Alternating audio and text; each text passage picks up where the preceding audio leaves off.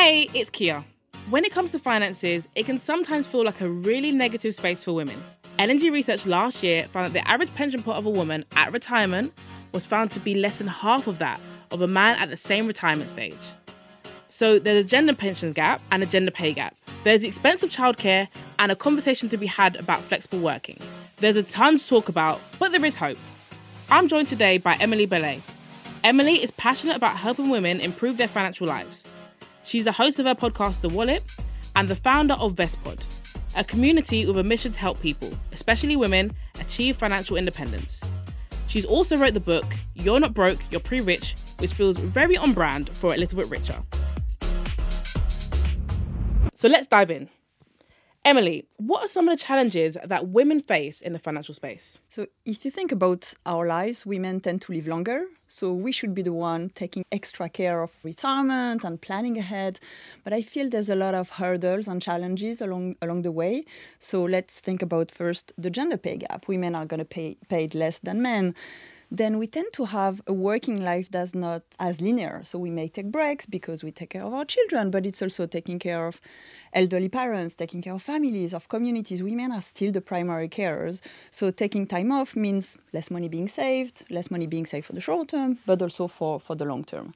And also, women tend to invest less than men. So because they're not taking this extra risk with their money, they're not necessarily getting this extra reward and building pension pots over the long term. So there's this motherhood penalty, good daughter penalty. I hate like having all these all these penalties on, on, on, on women's life, but it's really important to think about about the long term. Another statistics is that 34% of women say that their financial situation keep them up at night. So I, I think because we didn't necessarily have these conversations about money, don't have the education and this is men and women. We never received any financial education. There's also also a lack of confidence when it comes to finances. So even if women are really good savers, they're not actually always investing for the long term and putting money into the, their, their retirement. When you look at pension pots, women will have pension pots that are that are half the size of men at retirement and this comes from habits that will come from much earlier in their in their working lives i mean as a woman myself i can definitely attest to the things that you said right? When it comes to being a woman as you so lovingly put it i mean there are penalties for you know you go through life you want to have children now you've got that penalty there. And i think it is so important as women i think that i can't remember the exact number but there is a stat out there that shows that women are better savers. They save yeah. more than men but maybe they didn't take as much risk on on their investments or on their money. Sorry, so they didn't put it in investments to help it grow. So I think there is that. But speaking about investment, then, what is this investment gap? So can you describe what it is and what can be done about it? Yeah, so the investment gap is the number, the difference between the number of women investing and the number of men actually investing money. And in the UK, there's a 15 billion pound investing gap between men and women. So, of course, that's going to make a huge difference in terms of wealth building because women, as you said, are great savers, but not all women are actually investing money. So, they're losing out because by making your money work for you and putting your money at work in the stock market, you may expect higher return over the longer time. But of course, this comes with a notion of risk, and risk is very difficult to comprehend. So, when we look at you know the younger generation, you think about maybe you know the financial crisis in 2008, people may be worried about the stock market. There's a lot of misconception in, in when we think about in culture and movies. We think about the Wolf of Wall Street. So investing seems really scary and seems something that's you know not for everyone. So we sort of miss this education from a very young age about delayed gratification and budgeting and how to put your money at work to generate more return with your money and building wealth. And these are very important concepts. But if you don't start, then you may not have the confidence. You may feel a bit worried about asking for help, knowing where to go when you need financial advice. There's also a financial advice gap in the UK to add to, to, our gaps where, where most people are not going to have access to a financial advisor, maybe because they don't have enough money.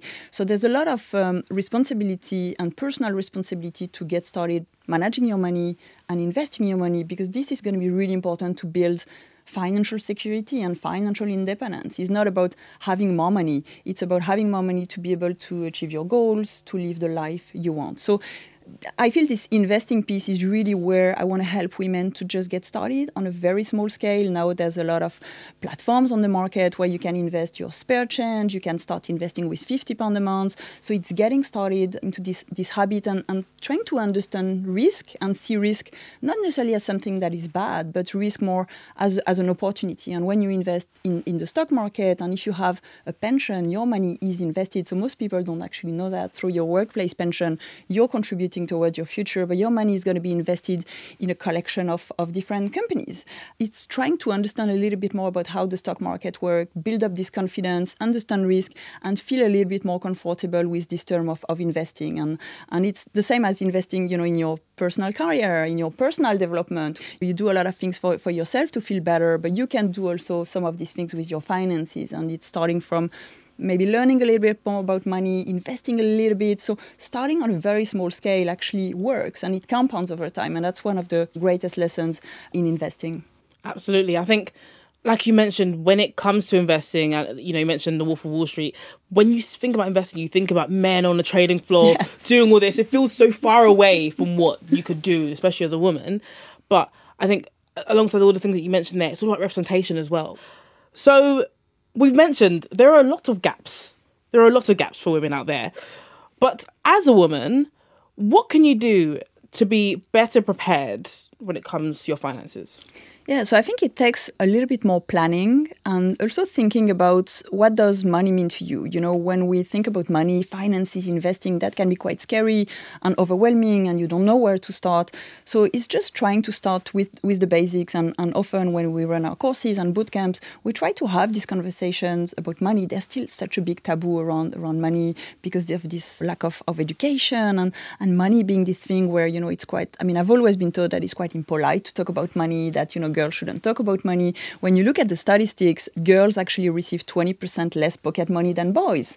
And our money habits come from a very young age, from age three to seven year old. So we sort of grow up with these beliefs around money. So I think doing a little bit of work on your money mindset by having a conversation, trying to write your money story, maybe seeing a money coach also, you know, financial advisors can also help you, but really doing the work for yourself. And then it's organizing your finances, not being worried about checking your bank account. and I know that's quite scary for people who, who, never look at their finances. But on the morning, you know, try to check your bank account once a day. You'll feel empowered. You know exactly how much you have.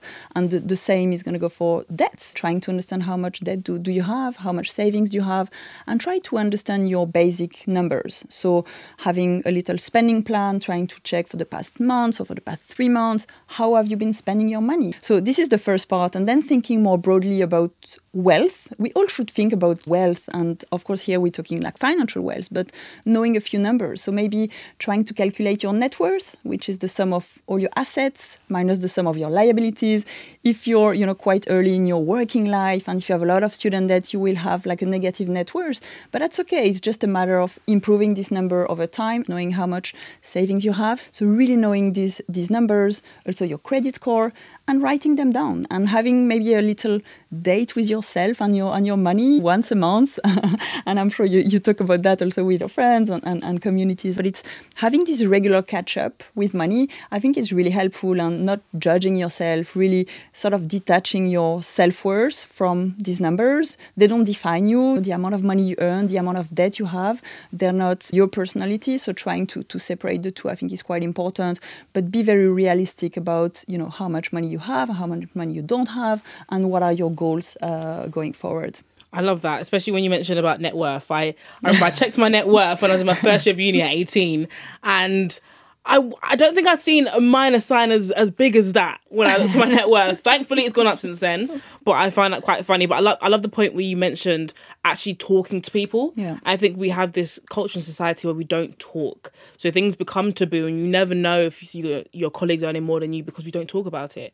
And I've made it a thing with my friendship group that us as girls will come together and we'll just talk about money yeah. Sometimes it's like, you know, we want to go out here, but, you know, girls, I haven't got the money this month, so let's be mindful of the budget. And having those open conversations make things easier. You can kind of bring up, you know what, I'm going to go for this pay rise. It just makes that conversation a lot easier to have with people. So I think it's yeah. definitely a good thing to try and incorporate for people. So, Emilie, when it comes to the cost of kids specifically, because that can be a very big cost for a lot of parents, How can women and partners financially prepare for this? Yeah, so I think what I what I see very often, and, and I have three young kids, so for me, building a business, having kids, leaving the corporate world, that was a lot, and it takes a little bit of planning uh, instead of reacting. So when women are pregnant, they usually think about, okay, what's going to happen to my salary? I will have to pay for childcare. Childcare in, in the UK is one of the most expensive in the world.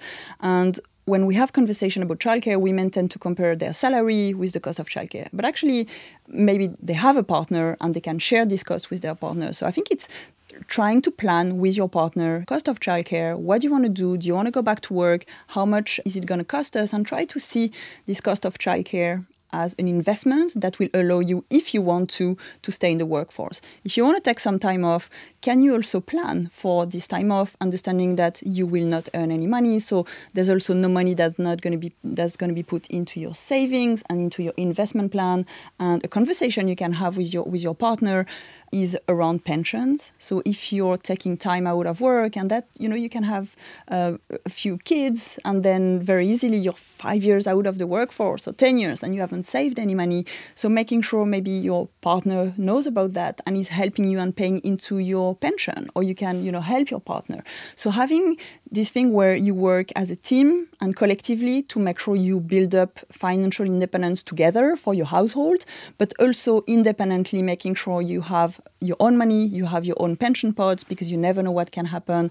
And also when when you start having children, is how do you talk about money in the family and how you start educating your children because as we know, like early education will have such a big impact uh, later on in life. So involving them in like basic money decisions and that can be budgeting, delayed gratification, saving for something you, you really like.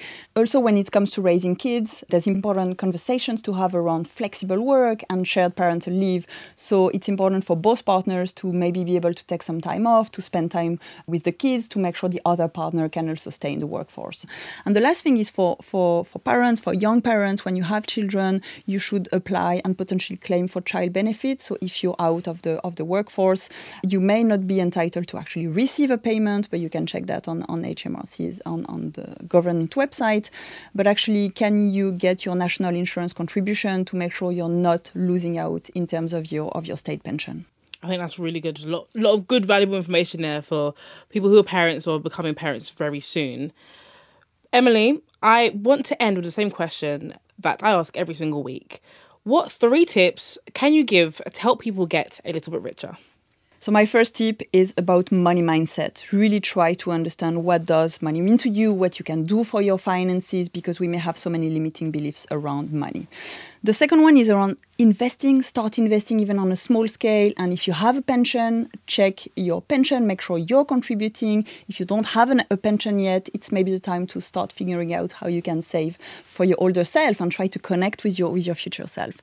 And my third tip is learn more about money, become more financially confident. You can start again on a very small scale with maybe books, video, courses, podcasts like this one and slowly learn the tips, find some guidance, and become more financially confident. Emilie, thank you so much. You have shared so much useful information for all of our listeners, and hopefully, this can be the starting point to close that gap that we see with women to become more empowered with their finances. So, thank you for so much for coming on. Next week, I'll be chatting with digital nomad Claire Rhodes. Make sure to catch the episode to hear all about the exciting prospect of travelling while managing work in the UK. In the meantime, follow the podcast, leave us a review, and tell a mate. See you next week.